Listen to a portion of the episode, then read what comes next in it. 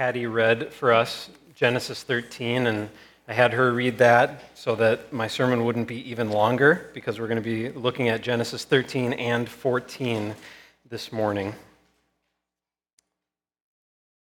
In Genesis 4, earlier on in, in the story, Genesis 4, verse 26, we read that to Seth also a son was born, and he called his name Enosh.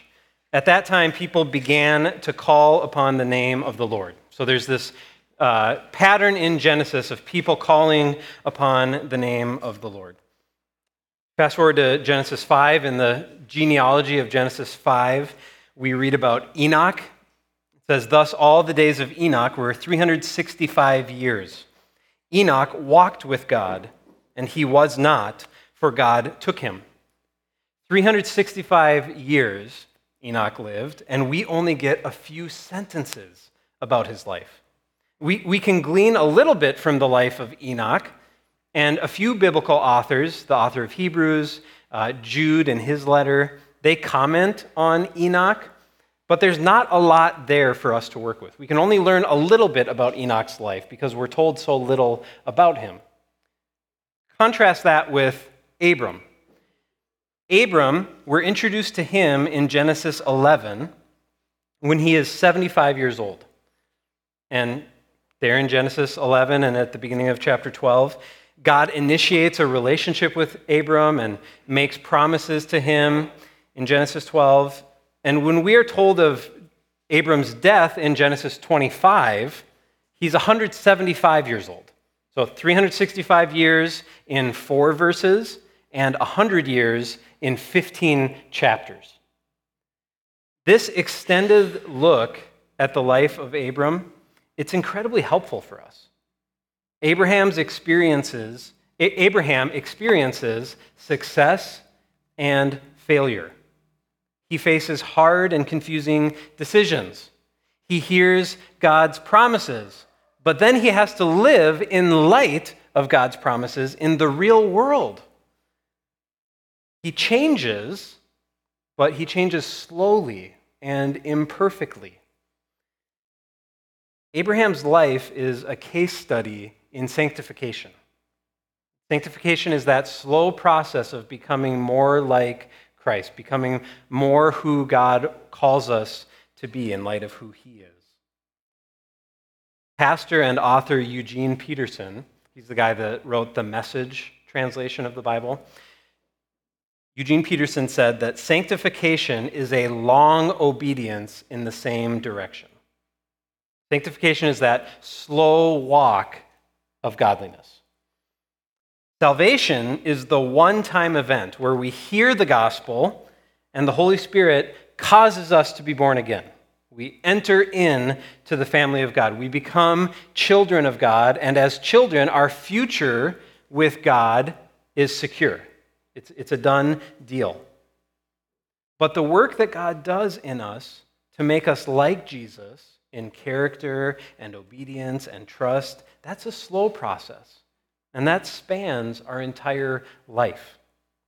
That, that's what we see here in the story of Abram.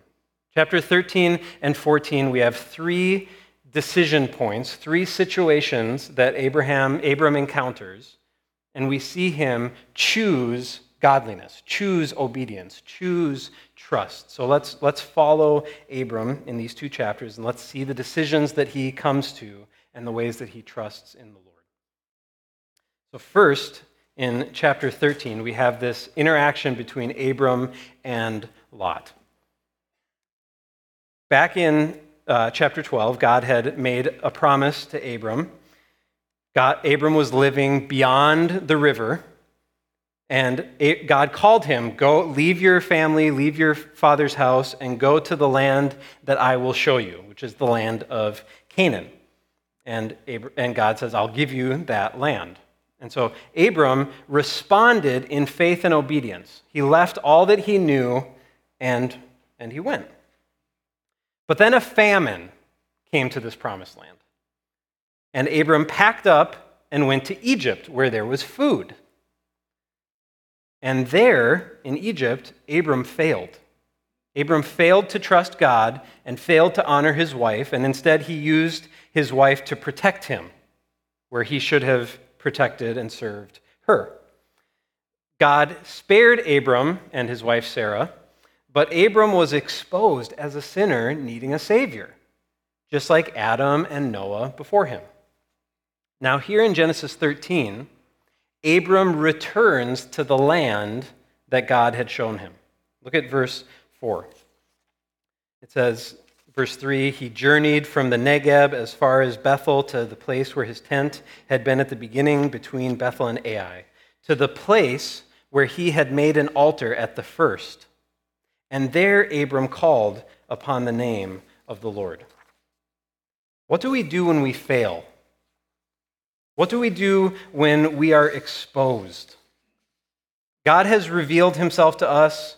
We know what is good, we know what is right, and we flop. We take the coward's path, or we lose our temper, or we act selfishly, or some other failure. What do we do next? Abram went back to where God had told him to be in the first place. Abram returned to the altar he had made. Abram worshiped God and called upon the name of the Lord. Isaiah chapter 30, verse 15, Isaiah is speaking through the prophet, and he's speaking to a sinful, wayward Judah, the people of Judah. They were, they were not walking in obedience. So God speaks to them, and he says to them, Judah, in returning and rest, you will be saved. In quietness and in trust shall be your strength. Judah, you're out there. Come home. In return, will you find salvation. In the quiet presence, in my quiet presence, that's where you will find strength. But maybe that's you. You need to come home to Jesus. You started well. You heard Jesus' call. You followed him for a time, but somewhere you took a left turn. Your warm, vibrant pursuit of Christ has turned dull and cold. You were walking with Jesus, but if you're honest, you haven't been for a while. You haven't picked up your Bible. You haven't prayed. You haven't been in church that often. You haven't been engaged in community. You haven't had obedience to Christ at the forefront of your mind. You haven't been living for his kingdom, but you've strayed. You can return. You can come home. Pick up again the calling that Christ has given you to follow him. He will receive you. Abram finds himself in Egypt, walking in disobedience. He says, What am I doing here? And he returns, returns to the altar that he had made and calls upon the name of the Lord. And so, having returned, Abram begins to behave differently from his behavior in chapter 12 in, in Egypt. We're told that Abram has become rich with livestock and servants and gold. And, and so has Lot. Abram and Lot, they've both prospered. Their herds have expanded. They're nomadic herdsmen, and the place that they're staying doesn't have enough to support both of them. They're, they're running out of room.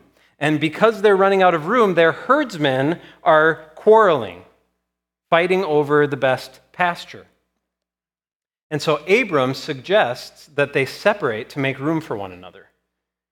He gives, and, and he gives Lot the first choice. Lot, you pick. You go left, I'll go right. You go right, I'll go left. And, and we're, we're told that in verse 10, Lot looks, Lot lifted up his eyes and saw that the Jordan Valley was well watered everywhere, like the garden of God, like the land of Egypt, in the direction of Zoar. And this was before the Lord destroyed Sodom and Gomorrah. So here's this Jordan Valley. It's lush, it's well watered, it's like the garden, but it's also like Egypt. There's, there's signs of trouble even here. Uh, Moses, the author, he's foreshadowing some, some problems. And so Lot looks and he sees this is, this is good land. So, verse 11 Lot chose for himself all the Jordan Valley, and Lot journeyed east. Never go east in Genesis. It's never a good idea. Moses, Moses is giving hints to the readers here. Remember, God put Adam and Eve in the garden. Adam and Eve sinned. And what does God do? He cast them out of the garden to the east, out away from the presence of the Lord. And then in chapter 4, Cain kills his brother Abel. God punishes Cain, and Cain goes further east, further from the presence of the Lord. And now, here in chapter 11, Lot looks east and he says, That looks great. That is where I want to go. So Lot journeys east, and we're, told in verse 13, Er, in verse 12, Abram settles in the land of Canaan, and Lot settled among the cities of the valley and moved his tent as far as Sodom. Now the men of Sodom were wicked, great sinners against the Lord. So Lot looks east, sees green, and goes east even though going east means living among the wicked. Here's these men who are wicked, but I want to go there. Now, we're told in verse 3 that Abram had set his tent up between Bethel and Ai. So here's the city of Bethel, here's the city of Ai. And in biblical context, place names have, mean more than they do here. So you think here, if someone says, hey, I bought a house between Northfield and Faribault, we would say, okay, I know where that is. There's a geographic context to that, but that's it. Northfield is named Northfield because a guy named John North started the town. Faribault is called Faribault because a fur trader named Alexander Faribault set up a trading post. That's it. That's all that it means to us. But in, in biblical context, there's more to it. There's the geographic context. We can see where Bethel and Ai are, but there's more to that. Bethel means house of God, and Ai means heap of ruins. So Abram has set himself up between the house of God and between the heap of ruins. Bethel to the west, Ai to the east. Lot goes east. Lot moves toward the heap of ruins, which leaves Abram with what? The west, the house of God. So Lot has taken the better portion in terms of lush valley, good pasture land. And so what's left for Abram is less immediately appealing. It, it, it looks less, it, to the eye, it looks less appealing. And so, what is left for Abram? What's left for Abram is God. Lot gets the best that the world has to offer, but Abram gets God. And we see that in, in the text. Lot goes east, settles in Sodom. 14. The Lord said to Abram, after Lot had separated from him, Lift up your eyes and look from the place where you are north and south and east and west. For all the land that you see, I will give to you, and to your offspring forever. I will make your offspring as the dust of the earth, so that if one can count the dust of the earth, your offspring also can be counted. Arise, walk through the length and breadth of the land, so, for I will give it to you. So Abram is alone. Lot has left, but Abram's not alone. After Abram, after Lot leaves, God speaks to him again. God reassures Abram. God reiterates and expands upon his promise to Abram. Here's the land that I said I would show you back in chapter 12. It's all going to be yours and your offspring's. And by the way, that offspring that I promised to you, it's going, your offspring will be as numerous as the dust of the earth. And so in chapter 13, if you only have God, you have enough. Psalm 84. Psalmist says, I would rather be a doorkeeper in the, in the house of the Lord than dwell in the tents of wicked. And that's Lot and Abram. Lot says, I want to go live in the tents of the wicked. Abram says, I would rather just be in God's presence. I want to go where the altar is. I want to call upon the name of the Lord. Lot has chosen the riches of life to the east with wicked men. Abram is with God, and it is a better portion. Abram has chosen the better thing. So that's the first episode. That's, that's the first time we see Abram choosing the Lord instead of the things of earth. And then we see the next scene in chapter 14. And in chapter 14, the early returns on Lot's decision are not good. Abram or Lot chooses to live in Sodom. He's moved to this fertile, abundant valley, but in chapter 14 we find out it's a rough neighborhood. In, in verses 1 through 10, we're introduced to, to nine kings of various city states, and they don't play nicely with one another. So we're not going to read all of them, but you've got these wild names like Arioch and Chedorlaomer and Shemeber, the king of Zeboim, and the king of Bela. So these, these wild, exotic men from these wild, exotic places. There's these nine kings who don't play nicely and a band of a group of five of the kings, and one commentator, he calls them pirate kings. So this group of kings goes to war against this other group of kings, including the king of Sodom. And the group that attacks the other group, including the king of Sodom, they defeat Sodom and its band. And because Sodom is defeated, Lot and all of his possessions are captured. So Lot is now, has now been captured, and Abram is told about this.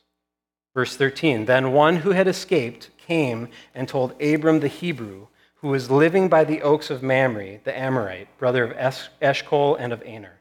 These were allies of Abram. Abram is told Lot is in trouble. Lot has been captured. Everything Lot has has been taken by, taken by these pirate kings. And now Abram faces a decision. What is he going to do? What will he do for his kinsman who has been captured by a coalition of armies? The safe, easy option is, of course, for Abram to do nothing, to write Lot off as a lost cause. That happened a lot. I'm sorry that it happened. What can I do? But Abram doesn't do that. Abram courageously gathers his men. Verse 14 When Abram heard that his kinsmen had been taken captive, he led forth his trained men, born in his house, 318 of them, and went in pursuit as far as Dan. So here we're given more insight into what was said at the beginning of chapter 13. Abram is rich. We, we often think about Abram and Sarah as this kind of small mom and pop operation, couple people living in tents with maybe a few camels. That's not what we're, that's not what we're told. Abram is a wealthy man. Abram is like the CEO of this nomadic tribe. There, there are likely over a thousand people in Abram's group. 318 of them are, are trained fighting men. So he's got this small militia and, and Abram takes this small militia, this 318 men, and they go to battle against this army of four city states. And they emerge victorious. They rescue Lot. Verse 15 He divided his forces against them by night, he and his servants, and defeated them and pursued them to Hobah, north of Damascus. Then he brought back all the possessions, and also brought back his kinsman Lot with his possessions, and the women and the people. So Abram goes up against these kings. He's far outnumbered. Here's a, a coalition of armies against this little band of 300. And that's a pattern in Scripture. You have Gideon versus the Midianites in Judges 7, where Gideon, with his 300 men, goes up against this vast army and defeats them. You have David, little David, going up against Goliath in 1 Samuel 17. And then in 1 Samuel 30, you have David against the Amalekites in a very similar situation where 400 or so of David's men fight this army of Amalekites. So this is a pattern in Scripture. And what's happening here is Abram goes up against these long odds because he believes God's promise. Abram believes that those who bless him, like his kinsman Lot, will be blessed, and those who curse him, like these marauding kings, will be cursed. They have numbers and strength on their side, but Abram has the Lord of hosts on his side, and that's enough. So, back in chapter 12, God had said, Abram, those who bless you, I will bless, and those who curse you, I will curse. And so Abram says, okay, let's do it. Takes his men and fights. And so for us, our, our, main, con- our main concern shouldn't be what's safe, what's prudent, what is likely to succeed, what is popular, and then let's do that. Rather, we should be asking, where is the Lord? What is right in his eyes? What is he calling me to? then go do that. It's, it's like in the book of Daniel when you have Daniel's friends, Shadrach, Meshach, and Abednego. And Nebuchadnezzar creates this idol and tells everybody, Worship my idol. Worship, bow down and worship me. And everybody's doing it, but these three men say, We're not doing that.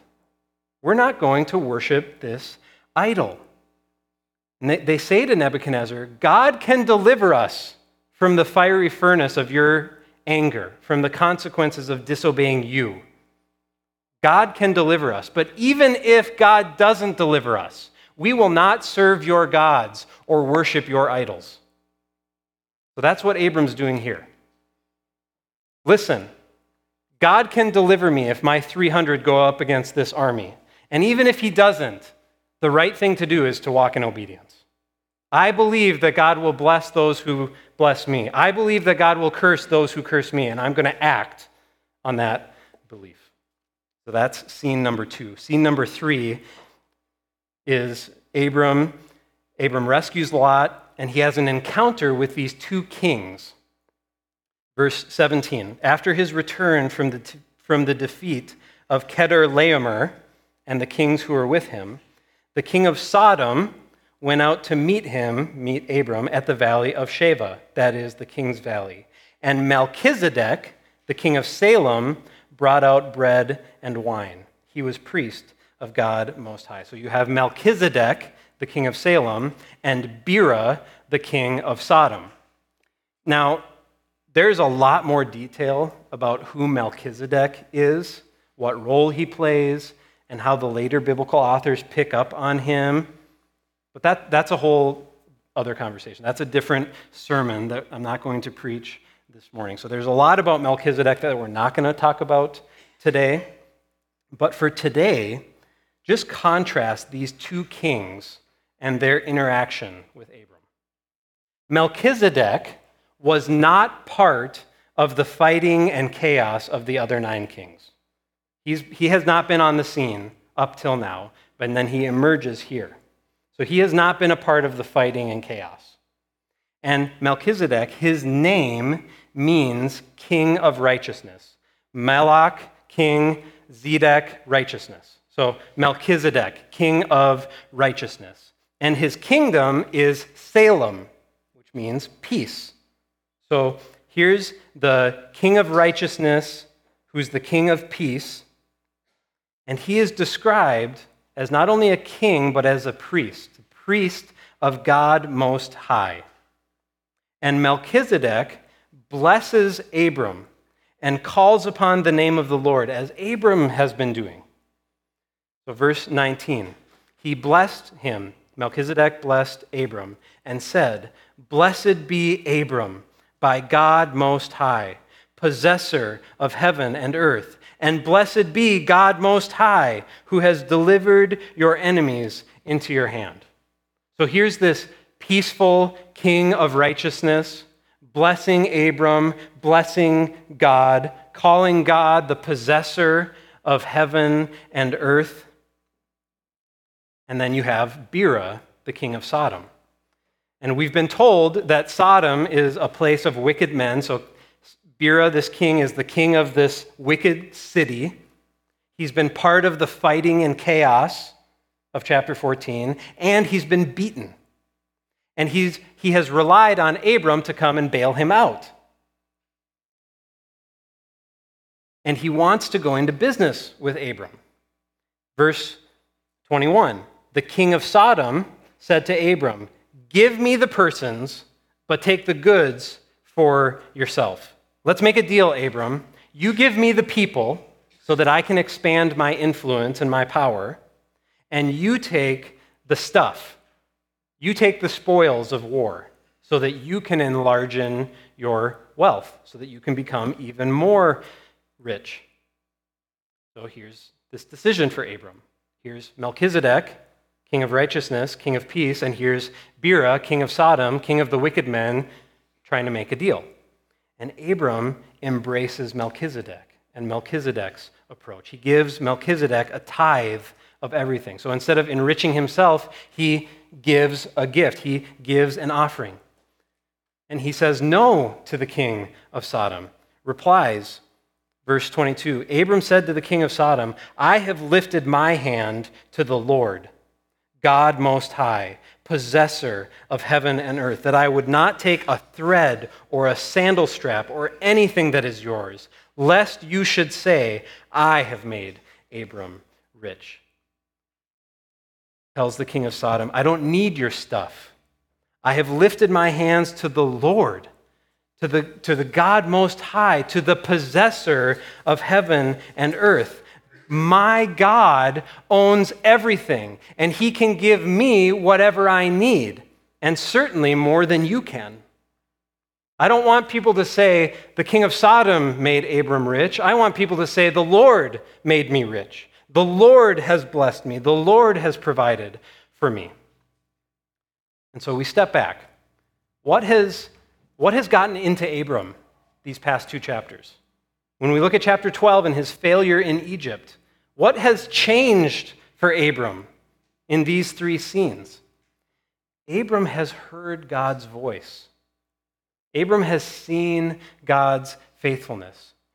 And Abram has seen that when he strays from the path that God has called him to, it doesn't go well. He's seeing when I go down the path of, of self sufficiency and, and uh, trust in myself and selfishness, there's nothing for me there. It's a dead end. It doesn't work. But when I step into obedience, the Lord acts. The Lord meets me. The Lord answers me. The Lord fulfills his promises for me. So for Abram, Abram is saying, God has spoken. I believe, and I'm going to act on that belief. I'm going to move in accordance with that belief. Abram looked back on what God has said, and he looked ahead to what God, God promised he would do. I'll make you great. I'll make you a great nation. I'll give you a land. And in the middle, here's what God has said, here's what God will do. And now I live in the middle. I'm going to trust and obey. That's the life of faith. That's us. We're in the same position. Abram had these theophanies hearing the audible voice of God, seeing, having these direct encounters with God. We have the Word made flesh. We have Jesus come down to heaven to speak to us. Abram had the promise of the offspring of the woman who would come. We have the reality of the Son of God, who Galatians 4 says was born of woman, born under the law, to redeem those who were under the law, so that we might receive adoption as sons. Abram said, I believe God will send a rescuer. We say, I believe God has sent a rescuer. We believe that in Christ, and through Christ's death to save us, and through his resurrection, which guarantees our freedom, God has done everything we could ever want to earn our trust. And, that it, and we believe that it's good to trust him. Christina and I, we, we regularly remind each other God always blesses obedience. When, when we face confusing or difficult situations, when our, when our hearts or our flesh are wanting to pull us in one direction, we try to remind each other listen, God blesses obedience. God meets us when we obey. Not in material wealth or comfort, but in spiritual comfort and spiritual provision and in fellowship with Him. We never regret obedience. You never regret repentance and returning to God. You never regret trusting Him.